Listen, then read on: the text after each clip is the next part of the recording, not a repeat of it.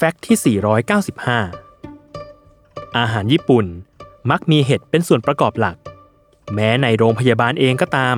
นักโภชนาการก็มักจะทำอาหารจากเห็ดให้ผู้ป่วยที่ได้รับยาเคมีบำบัดกิน เพื่อเป็นการฟื้นฟูสุขภาพ เนื่องจากเห็ดมีสารโพลีแซคคารายซึ่งเป็นโมเลกุลของน้ำตาลที่มีห่วงโซ่ยาวมาก และเป็นส่วนประกอบของเซลล์หลากหลายชนิด ซึ่งมีรายงานพบว่า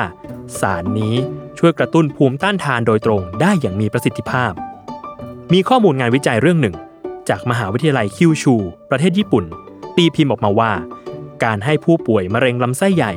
กินอาหารที่ทำจากเห็ดระหว่างและหลังจากการได้รับยาเคมีบำบัด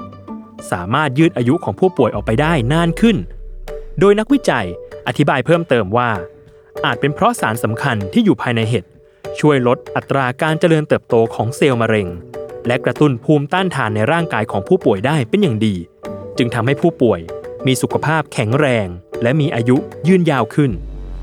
โดยสารโพลิแซคคารายนั้นมีอยู่มากในเห็ดที่พบในประเทศแถบตะวันออก เช่น เห็ดหอม เห็ดนางรม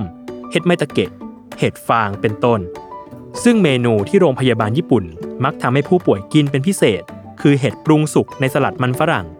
หรือเห็ดอบกับมันฝรั่งอบ เพราะเห็ด จะช่วยดึงรสชาติของมันฝรั่งออกมาได้เป็นอย่างดีเมื่อกินคู่กัน